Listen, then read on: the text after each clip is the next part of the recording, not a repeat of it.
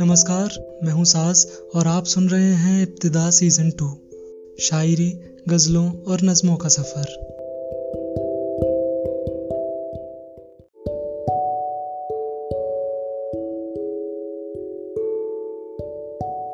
आज की गज़ल है जनाब गुलाम मोहम्मद कासिर की।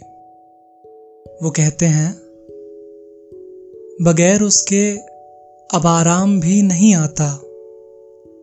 वो शख्स जिसका मुझे नाम भी नहीं आता। उसी की शक्ल मुझे चाँद में नज़र आए। वो माह रुख जो लबे बाम भी नहीं आता। करूँगा क्या जो मोहब्बत में हो गया नाकाम?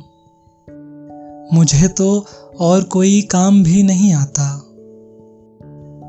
बिठा दिया मुझे दरिया के उस किनारे पर।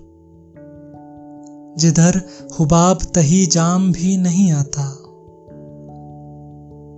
चुरा के खाब, वो आँखों को रहन रखता है। और उसके सर कोई इल्ज़ाम भी नहीं आता।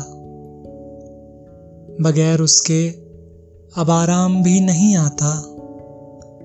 वो शख्स जिसका मुझे नाम भी नहीं आता।